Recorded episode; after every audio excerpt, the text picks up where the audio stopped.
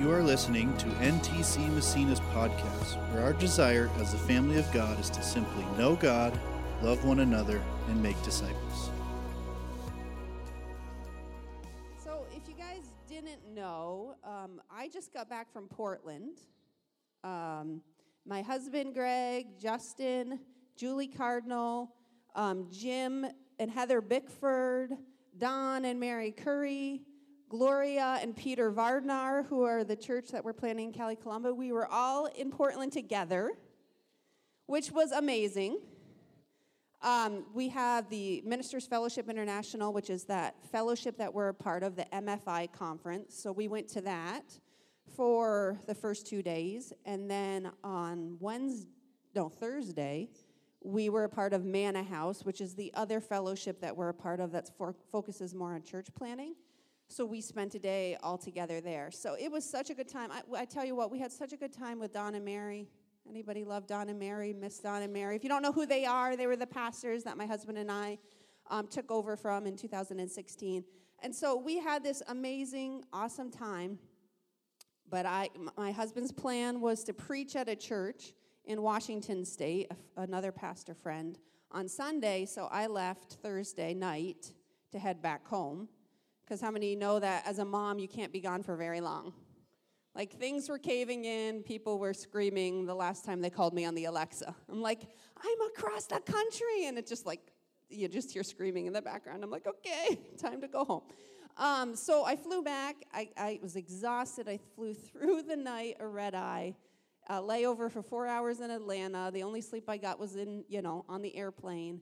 I get back to my car in Montreal and I'm like, oh, so good. I can't wait to be home. And I turn the key and it's like, I'm like, oh no, I'm sure it's fine. My battery was dead. So I said, Oh my gosh, what am I going to do? You know, and I ran around trying to talk to people who mostly only spoke French, trying to tell them, I need uh, jumper cables. And they're like, Oh, yeah, you have the electric car. We can charge. I'm like, No. and then they were like, You can rent a car. I said, I don't need to rent a car. I have a car. I just need to get my car running. So, long story short, Jason and Marcia Sweet. Is Jason in here right now? Or Marcia? No? Okay. Well, Jason and Marcia Sweet drove all the way to Montreal to get me. At like drop of a hat, like we're, we're on our way, like jumping in the car, grabbing their passport. They jumped Greg's car, so we actually left it there so that he'll have a car when he gets home. And then took me, hopefully. Yes, we left the jumper cables just in case. so he can ask a random stranger to, you know, jump his car. Um, you know, so we're on our way home, and I'm exhausted, and I'm delusional, and I'm so thankful for Jason and Marcia. And I'm thinking, can't get much worse. And then I get a text, and it's Greg, and he says, I have COVID. And I'm like, oh my gosh. So Greg is sick right now. He probably doesn't want everyone, most people know. If you don't, it's okay. He's still in Portland. He did not obviously go to the church he was supposed to speak at this Sunday.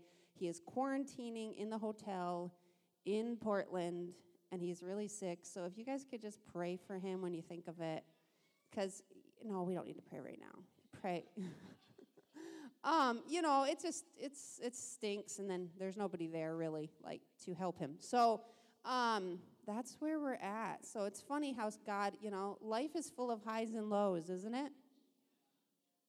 Full of really awesome, amazing times with God, and then, oh my goodness, what just happened? Um, so that's where we're at today. He's doing okay. Talked to him last night. He's getting lots of sleep. He's watching lots of Netflix.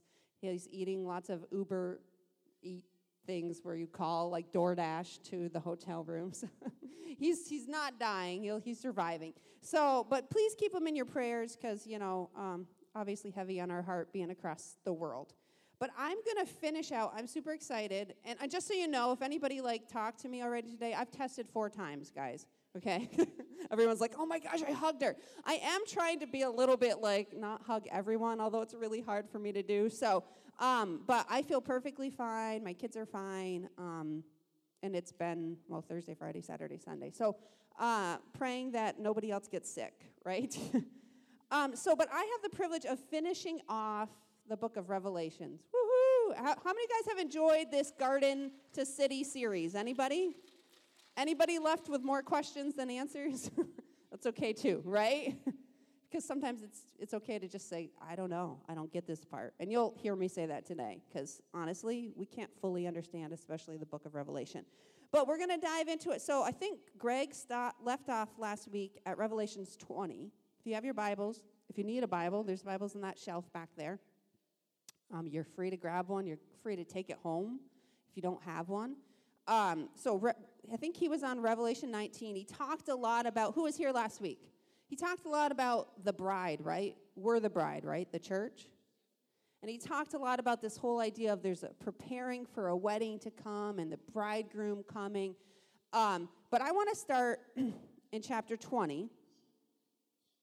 So I'm just going to read a couple, um, couple verses and then we'll stop. So, chapter 20, verse 1. And I saw an angel coming down out of heaven, having the key to the abyss, and holding in his hand a great chain. He seized the dragon, the ancient serpent, who is the devil or Satan, and he bound him for a thousand years. He threw him into the abyss and locked and sealed it over him to keep him from deceiving the nations any more until the thousand years were ended. After that, he must be set free for a short time. So, first of all, I'm going to say, I don't understand this. now, I understand that all authority has been given to, to Jesus, right? We know he's the one that can bind Satan forever. You know, the only thing that I struggle is is like, okay, why did he just why just the thousand years? And I was reading some commentaries about it, and it was kind of something that Greg has reiterated as he's taught on the book of Revelation, that idea of God just wants to give people more time to turn to him. Amen? Like that is the heart of God is that they would that people would turn and repent, right? We saw that over and over and again. That the hope would be even through all of the things, the judgments and the stuff that was happening on the earth, that people would turn and repent. And here now he takes Satan, the deceiver, and he says, "You you can't work your magic for a thousand years." So the hope here is okay, the enemy's not trying to deceive the world, so maybe now they'll be able to see and they'll choose to follow Jesus, right? So that's where we're at. I'm going to keep reading. Verse 4 I saw thrones on which were seated those who were given authority to judge. And I saw the souls of those who had been beheaded, some translations say martyred, because of their testimony about Jesus and because of the word of God. They had not worshiped the beast or its image, and they had not received its mark on their foreheads or hands. They came to life and they reigned with Christ a thousand years. Um, I'm going to skip verse 5. It just says, This is the first resur- resurrection. Blessed and holy are those who share in this first resurrection. The second death has no power over them, but they will be priests of God and of Christ, and they will reign with him for a thousand years.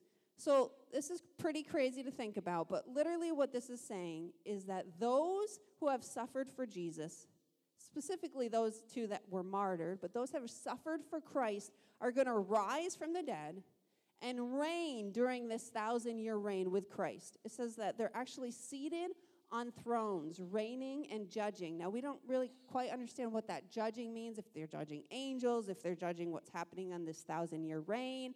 Um, but they have this place of authority um, with Christ. And just pretty crazy thought, right? Because in my mind, I just thought there was just this one resurrection and everybody rose from the dead and everybody was judged. But look, this says this is the first resurrection. So I'm going to read a little bit further and then we're going to break it down a little bit more. So the judgment of Satan, Satan, verse 7 When the thousand years were over, Satan will be released from his prison and will go out to deceive the nations in the four corners of the earth Gog and Magog, and to gather and to gather them for battle. In number, they are like the sands of the seashore. So literally, the devil's loosed after a thousand years, and he starts gathering everybody for this great war. If you guys have ever seen The Lord of the Rings and the last battle, this is what I picture. it's a little bit freaky, but there's good news because there, we don't even have to fight. This is the final battle. Jesus is like, we're done. So, what happens? They march across the breadth of the earth and they surround the camp of God's people, the city he loves. But fire comes down from heaven and devours them. And the devil who deceived them was thrown into the lake of burning sulfur where the beast and the false prophet had also been thrown, and they will be to- tormented day and night forever and ever. Amen. right? So, this is the final battle. Like I always think of the Lord of the Rings. And what's crazy is I think about the fact that for a thousand years, Satan's bound up, whatever that really means, and there's this thousand year reign. But people still, the minute he's released, are immediately deceived by him to the point that he has an army more than the sands by the seashore. Isn't that crazy to think about? But the hope is that there was people during that thousand year reign that turned to Jesus, and now I've decided to follow him. And in the end, nobody's got to fight because Jesus says, This is it. We are done. He rains fire from heaven. All of the evil is, you know, enemy is destroyed. Satan is forever thrown into the lake of fire. And if we don't believe that, you know, hell is for eternity, there's proof right there, right? Because there's a lot of people that struggle with that, but it's true. Um, so I just want to talk to you guys. We're going to read in verse 11, but this whole idea of judgment, because I know Greg's talked about it some, and it's a hard thing to swallow, right? Like nobody wants to talk about judgment. It's like, eh, let's skip over that and talk about Jesus' love, because that goes over way better in a crowd. but we can't get, to, we don't get to pick and choose what the Bible says, do we? And there's an important aspect, obviously, of judgment, right? If anybody's been to court for anything, you really want the judge to be fair, right? Anybody had to go to court? Ever, no one wants to raise their hand. It's okay if you have, right? Like your hope is that the judge sees the truth and that the truth wins, right? So the judge isn't isn't bad. The judge is necessary, right? And it's the same that God being our judge. So I'm going to read in verse 11, and then we're going to just kind of talk about this a little bit more. Verse 11, verse 20, or chapter 20. Then I saw a great white throne and him who was seated on it, and that's Jesus. The earth and the heavens fled from his presence, and there was no place for them. And then I saw the dead, great and small, standing before the throne, and books were opened. Another book was opened, which is the book of life. And the dead were judged according to the, what they had done as recorded in the books. Interesting. We're going to talk about this. The sea gave up the dead that were in it, and death and Hades gave up the dead that were in them. And each person was judged according to what they had done. Does anybody else find this weird? Because I was taught, okay, we're not judged based upon our works, we're judged based upon Jesus, right? That's how we get to heaven. It's what Jesus did for us. It's not, we can't earn it. Anybody else taught that? Hopefully, please. So, is anybody confused by this? Because it keeps saying they were judged according for what they had done. So, if you if you look quickly at this, this is why there's such confusion when it comes to heaven, when it comes to the judgment seat of God, is because what people don't realize, and I've mentioned this before briefly, but I really want to talk about this and break this down today. There are two judgments. This is very confusing to people. And this is why there's some people that believe I've got to earn my way to heaven. I got to be really, really good, really, really good, because they read stuff like this and they think, yeah, that's what it's saying. But then there's also people that say it's grace, grace, grace because they read all this stuff about Jesus, Jesus paying the price for us, the blood of Christ covering us, we're wearing robes of righteousness, and they're like, we're confused. So I want, if you taking notes, write this down. There are two judgments. So the first judgment is this the great white throne judgment, which is what we just read. Then I saw a great white throne, and on him who was seated. So, this is what you think of when you think about the parable in Matthew, okay? Whereas there's the sheep and the goats. Does anybody remember that? I'll give you a brief little synopsis so in case you don't know this story. So, Jesus tells a story to his disciples in the book of Matthew about the whole idea that one day there's going to be this great judgment and there's going to be a mass of people, multitudes as far as you can see. And Jesus is going to separate the sheep from the goats. Now, who would want to be a sheep? who would want to be a goat? And we're like, oh, I don't think so. Um, right? So, but he's the he's the judge. Nobody else is judging you. It's him. And he doesn't just look at the outward appearance, he looks at the heart, right? So, what this really means is Jesus is looking at the multitudes and he's looking, he's opening up the book of life and looking to see if your name is in it. Now, how do you get your name in the book of life? That's right, Dave. You believe in Jesus for your salvation. Okay? So, this judgment, the great white throne judgment, is the judgment for salvation. If you believe that Jesus is Lord, if you believe that He died for your sins, your name is in the book of life. Now, don't we know it's more than just head knowledge, though? Just going to say. Because the guess what? The devil or the devil and demons believe that Jesus is the Son of God. Okay, so just going to throw that out there. But that is what the book of life is. That is what the great throne judgment is about. He looks out and he says, These are my people because they know my voice. The sheep know my voice. And over here, these are the goats because they've rejected Jesus. That is the first judgment. So, wait, there's two judgments? Yes. And it's super important. Okay. So, this judgment is all about Jesus being your Savior. It's not earned. There's not a single person that's going to be a sheep because they were just a really great person. Okay? It's literally because of the blood of Jesus. It's saying, Jesus was perfect. I know I never will be. I need him desperately. And we, we surrender our lives to him. Okay? So, second judgment. If you're taking notes, write this down. This is called the judgment seat of Christ. All right? The judgment seat of Christ is only for people that are already Christians. Okay? So the, this judgment is for not about Jesus being our Savior, but it's about Jesus being our Lord. Anybody know there's a difference? Right?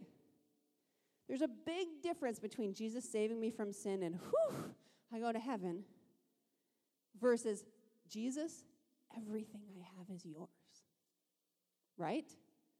I make you, I put you before everything. I put you before my family. I put you before my job. I put you before everything. Jesus is Lord. Whatever you tell me to do, Jesus, I'm going to listen and do it, okay? So this is what that second judgment is. Track with me. Sorry, it's a little heavy, but we'll get we'll do some fun stuff. I've got object lessons, so it's all good. Okay. So, this judgment, I'm going to turn, we're going to skip a little bit just because I want to show you a couple other passages so it's not just stuff I'm making up is a judgment of our works, okay? Which we just mentioned before. So if you want to turn real quick to Revelations, just a couple chapters over, 22, verse 12. So this is the end, pretty much almost the end of the Bible. This is one of the last things Jesus says, which I think is pretty cool. He says, Look, I'm coming soon. My reward is with me. Reward? Yes, because if you're judged for your works, there's a reward. My reward is with me, and I will give to each person according to what they have done. Man, it's weird. Okay, just keep tracking with me. Let's look at another verse, okay? Go flip back in the New Testament the other way to 1 Corinthians 3. Verse 12.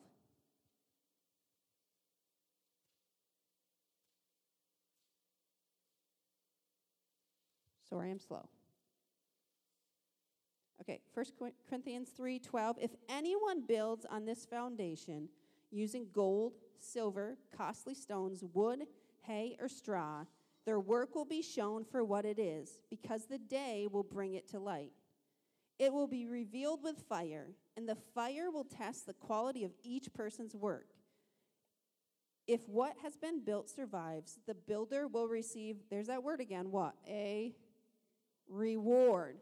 If it's burned up, the builder will suffer loss, yet will be, anybody reading along? Will be saved, even though as one escaping through the flames. Interesting. So they're kind of using an analogy here, right, of like purifying something. Like if something was in a fire, straw, hay, stubble, all that stuff, wood, it's just going to burn up and be nothing. But the things that are eternal, the things that we invested in that weren't of this world but had eternal value, guess what? You can burn them in the fire all day, they're still there.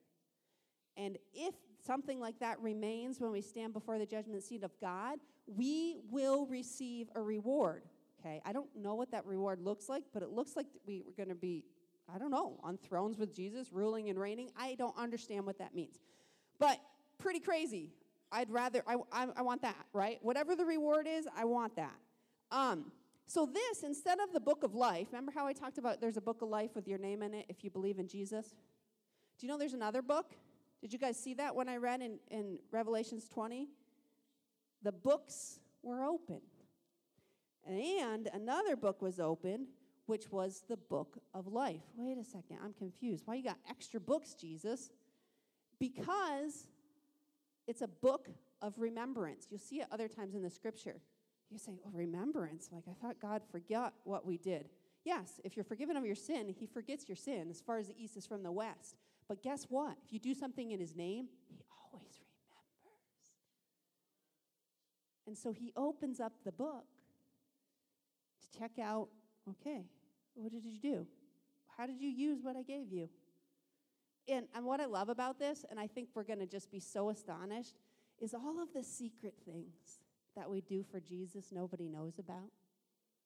They're all going to be known. And we are going to be honored for those things. And I can't wait for that day because I can't wait to see people that maybe they were quiet and more reserved and you didn't hear from them. You know they loved God. But they're going to be seated in places of honor we can't understand because they have done things, given things, sacrificed in ways we don't even understand. And on that day, it's going to be seen. And I just, I can't wait for that idea of like just God honoring those people that have, that have suffered for Him, that have given so much for Him, um, you know, in a world that doesn't always like to honor that, right? He's going to honor that one day, guys. Okay, so actually, can you guys hand me my purse, Dad or Mom? i am so blessed right now. I have both sets of parents up here in the front row, so I'm just feeling extra love today. So at least know they like me. So, um, no, everybody likes me. Well, that's not true. Okay. so, I want to talk for a minute. We're going to keep diving into the scripture, but I want to talk for a minute this idea. So, we know there's two judgments. We know like what we do, what has eternal value is going to last forever. That Jesus wants to reward us for those things. But I just want to give you a perspective. Francis Chan, he's a great, anybody ever heard him? He's a great communicator, a great author. He's got a couple really great books. And he did this illustration years ago. I saw a video of him and I it it just did something in my spirit. And so I want to share this illustration with you today. And it was the idea of eternity. Isn't it really hard to grasp forever and ever and ever? You're like, yeah, okay, whatever that means. Like,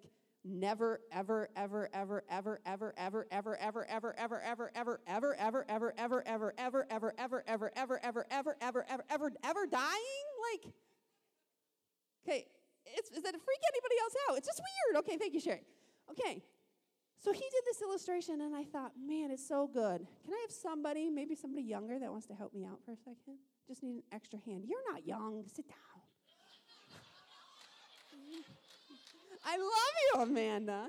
Anybody brave that's younger in here? No, we don't have any teenagers? Come on. Somebody's, yes, come on up. You don't have to be young. I just think it's fun. You, are you brave? I'm not going to make you do anything weird, I promise. You're just going to hold stuff. Come on up.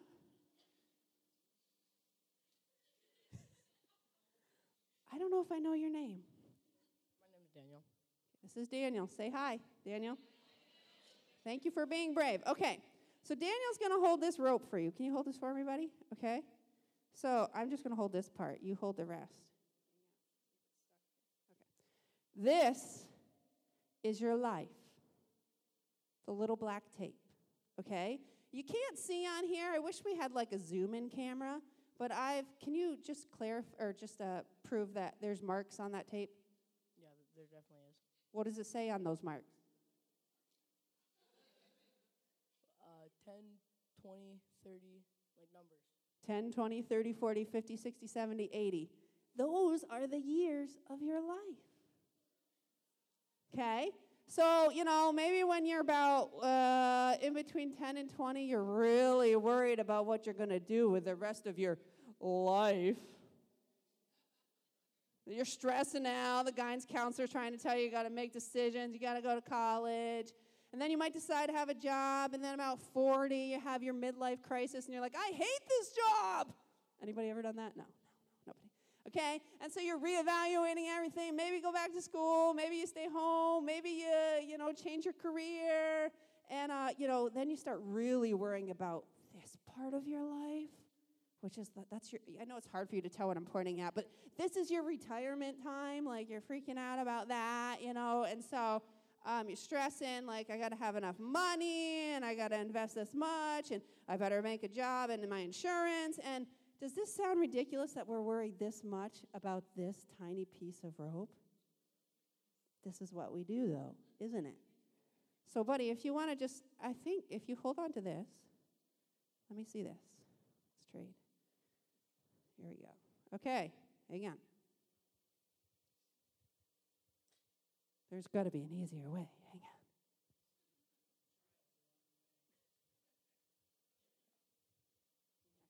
on. Okay, that's your life. This is eternity. It just keeps going and going and going and going and going and going and going and going and going and going and going going and going and going. I'm not going to pull it all the way down there, but you get the point, right? And we're so worried about this. And we spend all of our energy focusing on this. When we literally have all of eternity that we should be investing in, but we're really worried about our 401k. Now, I'm not saying there's anything wrong with saving, guys, okay? But you hear me. This, this doesn't make sense, does it? And we base all of our decisions on this instead of this. And one day we're going to stand before the judgment seat of God, and He's going to say, What did you do with this short time that I gave you to affect this, not to affect this? Right? Gosh, I don't want to look at Him and say, I accepted Jesus. That's all I did. Is that okay? Can I get in still? Whew.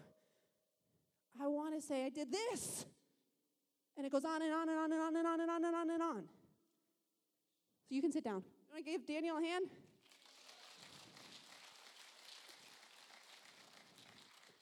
So I want to tell you guys, we're going to read a couple more chapters, but before I do that, and I think I've shared this once before, so if this is a repeat, I'm sorry, but it's so with what we're talking about now, it's exactly what happened. Actually, I just want to skip to chapter 21 real quick, and then I'll share the story. Chapter 21's title says, A New Heaven and a New Earth. Do you guys realize we're not going to be on the clouds? I'm sorry if you pictured yourself with the harp, floating on the clouds with the care bears. Like, it's not happening. We're going to be on the earth, but it's going to be new. Heaven's even going to be new. I don't understand what that means. Sorry, I'm kicking my purse. But we're going to be here, guys, but it's going to be restored like it was meant to be in Eden, right? That's why we call this whole this whole series Garden to City, right? Because the truth is we're, we're returning back to the garden. God wants to restore everything we lost when Adam and Eve sinned. Amen? So, new heaven and new earth. Then I saw a new heaven and a new earth, for the first heaven and the first earth had passed away, and there was no longer any sea. And I saw the holy city, the new Jerusalem, coming down out of heaven from God, prepared as a bride, which Greg talked about last week, beautifully dressed for her husband. And I heard a loud voice from the throne saying, Look, God's dwelling place is now among the people, and he will dwell with them. They will be his people and God Himself will be with them and be their God. He will wipe every tear from their eyes. Does it sound good? There will be no more death or mourning or crying or pain, for the old order of things has passed away. He who is seated on the throne said, I am making everything new. You know what? I can't wait for this day because I have two kids with severe autism. And guess what? They're going to be like, hey, mom, Hey, mom, thank you for loving us all those years. And then let me tell you all the things I was thinking about my whole life that I couldn't get out of my mouth. Like, you know, how many people are going to be able to, to be running instead of hobbling? People that were sick for years are going to be dancing. Like, This is going to be so amazing. So I want to tell you guys a quick story because this just to me just showed me, man, it's real. What this new heaven and new earth, this is a real thing. So my son Jeremiah, this was years ago. He was only five or six years old. And we were on our way. Have you guys ever been to the uh, water slide? Um, not Great Escape, but the water indoor water slide hotel next door, Great Wolf Lodge or something like that. You guys know what I'm talking about? So we were on our way to take the kids for the weekend. He's sleeping in the car for like, you know, an hour. And he wakes up and we're almost there. And he's like, Are we almost there? And we said, Yeah, we're almost there, buddy. And he said, Mom, I had the weirdest dream. I said, You did, buddy? And I'm picturing like Elmo attacking the city or, you know, I don't know. He's five, right? He said, Mom, I had a dream we were all in heaven. And I was like, Oh, that's so amazing, buddy. He goes, Yeah, our whole family was there. And even Adam. Now, Adam was a kid at the time that lived with us. If you guys, anybody knew Adam, he, Chelik, but he lived with our family and he became a Christian. And I was like, oh my God, he was with us too. That's so amazing, Jesus. Um, so, anyway, he says, so even Adam was in our family. And he goes, except there was one person missing. I said, really? You just said everyone was there. And he goes, well, dad wasn't there. I thought, oh. Greg's driving, like, What do you mean I wasn't there? And I said, Honey, well, where, where was dad? He goes, Well, dad was with Jesus. And I'm thinking, Okay, well, we're in heaven. Why wouldn't Jesus be in heaven? I mean, he's five, so I'm just giving him the benefit of the doubt. But then he says this five. He says, Yeah, dad was with Jesus on the earth. And I said, Well, why would dad and Jesus be on the earth? because they were building a new earth. And I was like, What are you talking about? And I just started crying, and he thought he had done something wrong. And I said, What do you mean they were building a new earth? And he said, I don't know. That's what they were doing. They're making plans to build a new earth. You guys, this is real. I don't think it's a coincidence that Greg's helping with the building plans because all everybody knows the Hurlbuts are builders, right? Not just kingdom builders, but literal builders. And what we do now dictates what we'll do then. And so I want to share with you guys one more um, thought. So we're going to go to uh, Revelations 22 real quick. Verse 1 it says, Then the angel showed me the river of the water of life, and it was as clear as crystal, flowing from the throne of God and, and of the Lamb of God down the middle of the si- street of the city. On each side of the river there stood the tree of life, bearing 12 crops of fruit, yielding its fruit every month. And the leaves of the trees are for the healing of the nations. No longer there will be a curse. Amen. So he revokes the curse. And the throne of God and of the Lamb will be in the city, and his servants will serve him. They will see his face they will see him face to face, and his name will be on their foreheads. There'll be no more night. There'll be no need for the light of a lamp or the light of the sun, for the Lord God will give them light, and they will reign forever and ever and ever and ever and ever and ever, you guys. Okay? So we're going to see him face to face. In the garden, what did they do when they sinned? They hid. We get to see him face to face again. Even Moses couldn't see him face to face. We get to see him face to face clearly for who he is. The, the curse is going to be revoked. Everything that we lost in the garden is going to be restored in this new earth. Um, can you guys stand? I've got one more illustration for you, and I want, I'm going to end with it. When it talked about the tree of life and the river, how many, go, how many guys know that the river represents life, right? Because wherever a river is, there's life, right?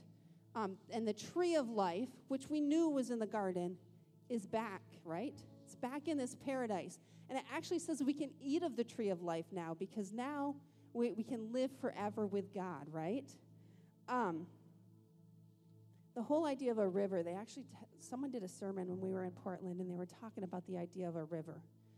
And I think it's, it's not a coincidence that you see in the Garden of Eden, there was four rivers, right? in the middle of the Garden of Eden. And now we see this one river that flows from the throne of God, right? Because all of our source of life is in Him, right? It comes from Him.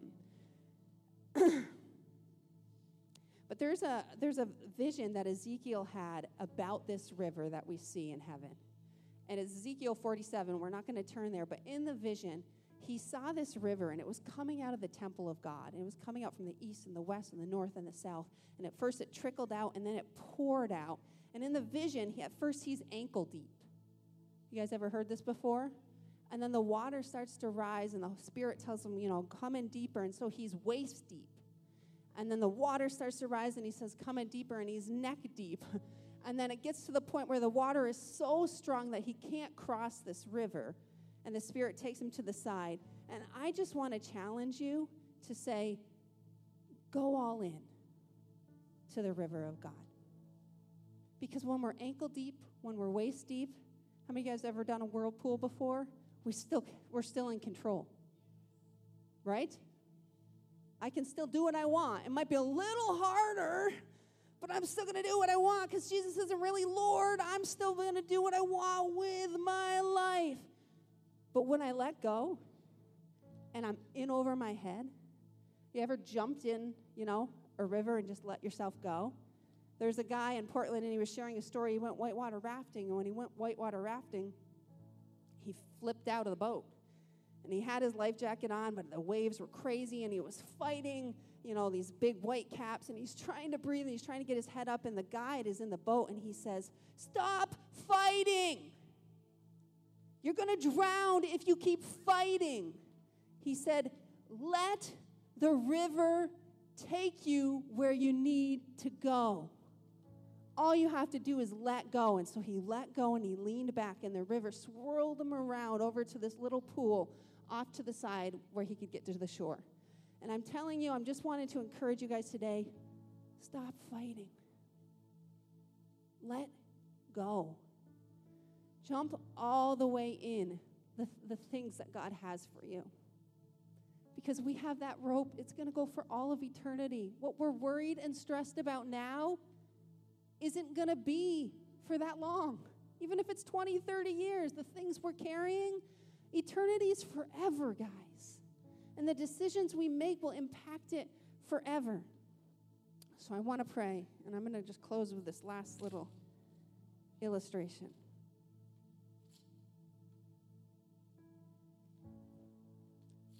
So I heard some guys lately were playing poker. No names.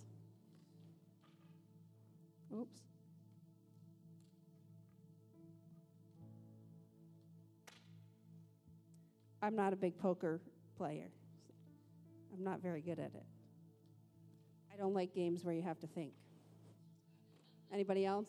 Make me laugh. Don't make me think. It's not fun, right? But I saw this picture when I was at when I was at the conference, there was one service where they had us come up and they were talking about your cry. And they said, What kind of cry? You know, God responds to a cry. He doesn't just respond to, like, hey, God, I'm here again. But it has a cry that comes deep within us. And so I ended up being at the front of the altar. I'm literally snot nosing, like no tissues, wiping my my snot on my sleeve over and over again, just like sobbing, crying, shaking, crying. And it was such an amazing moment in God. And it was this refreshing. And I just had this picture in my mind, and it was of this it was of poker chips, and I don't like poker. But, it was like this this was how I kept playing my life. Mm-hmm, mm-hmm, mm-hmm. Look at those people over there. What are they doing with their cards? Hmm. I'll go. Mm-hmm. Like everything was so calculated, so logical, so I gotta see what's going on here. I gotta see what those people are thinking about, and I gotta see what those people, what do those cards have? I don't know. And I don't know. Look at what I got. And, and my life just felt like this constantly weighing every decision and overthinking and, and wondering what those people over there were thinking about. And, and I just felt like God said, Are you all in? And I just saw this picture and I said, I'm all in, Jesus. And I challenge you today, Jesus, we come before you right now. If that's the cry of your heart and you say, God, I don't want to be calculated, I don't want to be logical, I want to give everything I have to you. I just ask, you don't need prayer. I just ask you, raise your hand right now because I want to pray for you, but I want you to say this Jesus, we come before you right now, God, and we say, we're all in. We're not half in. We're not kind of in. We're not going to worry about next week. We're not going to worry about next month. We're not going to worry about our mortgage. We're not going to worry about our 401k.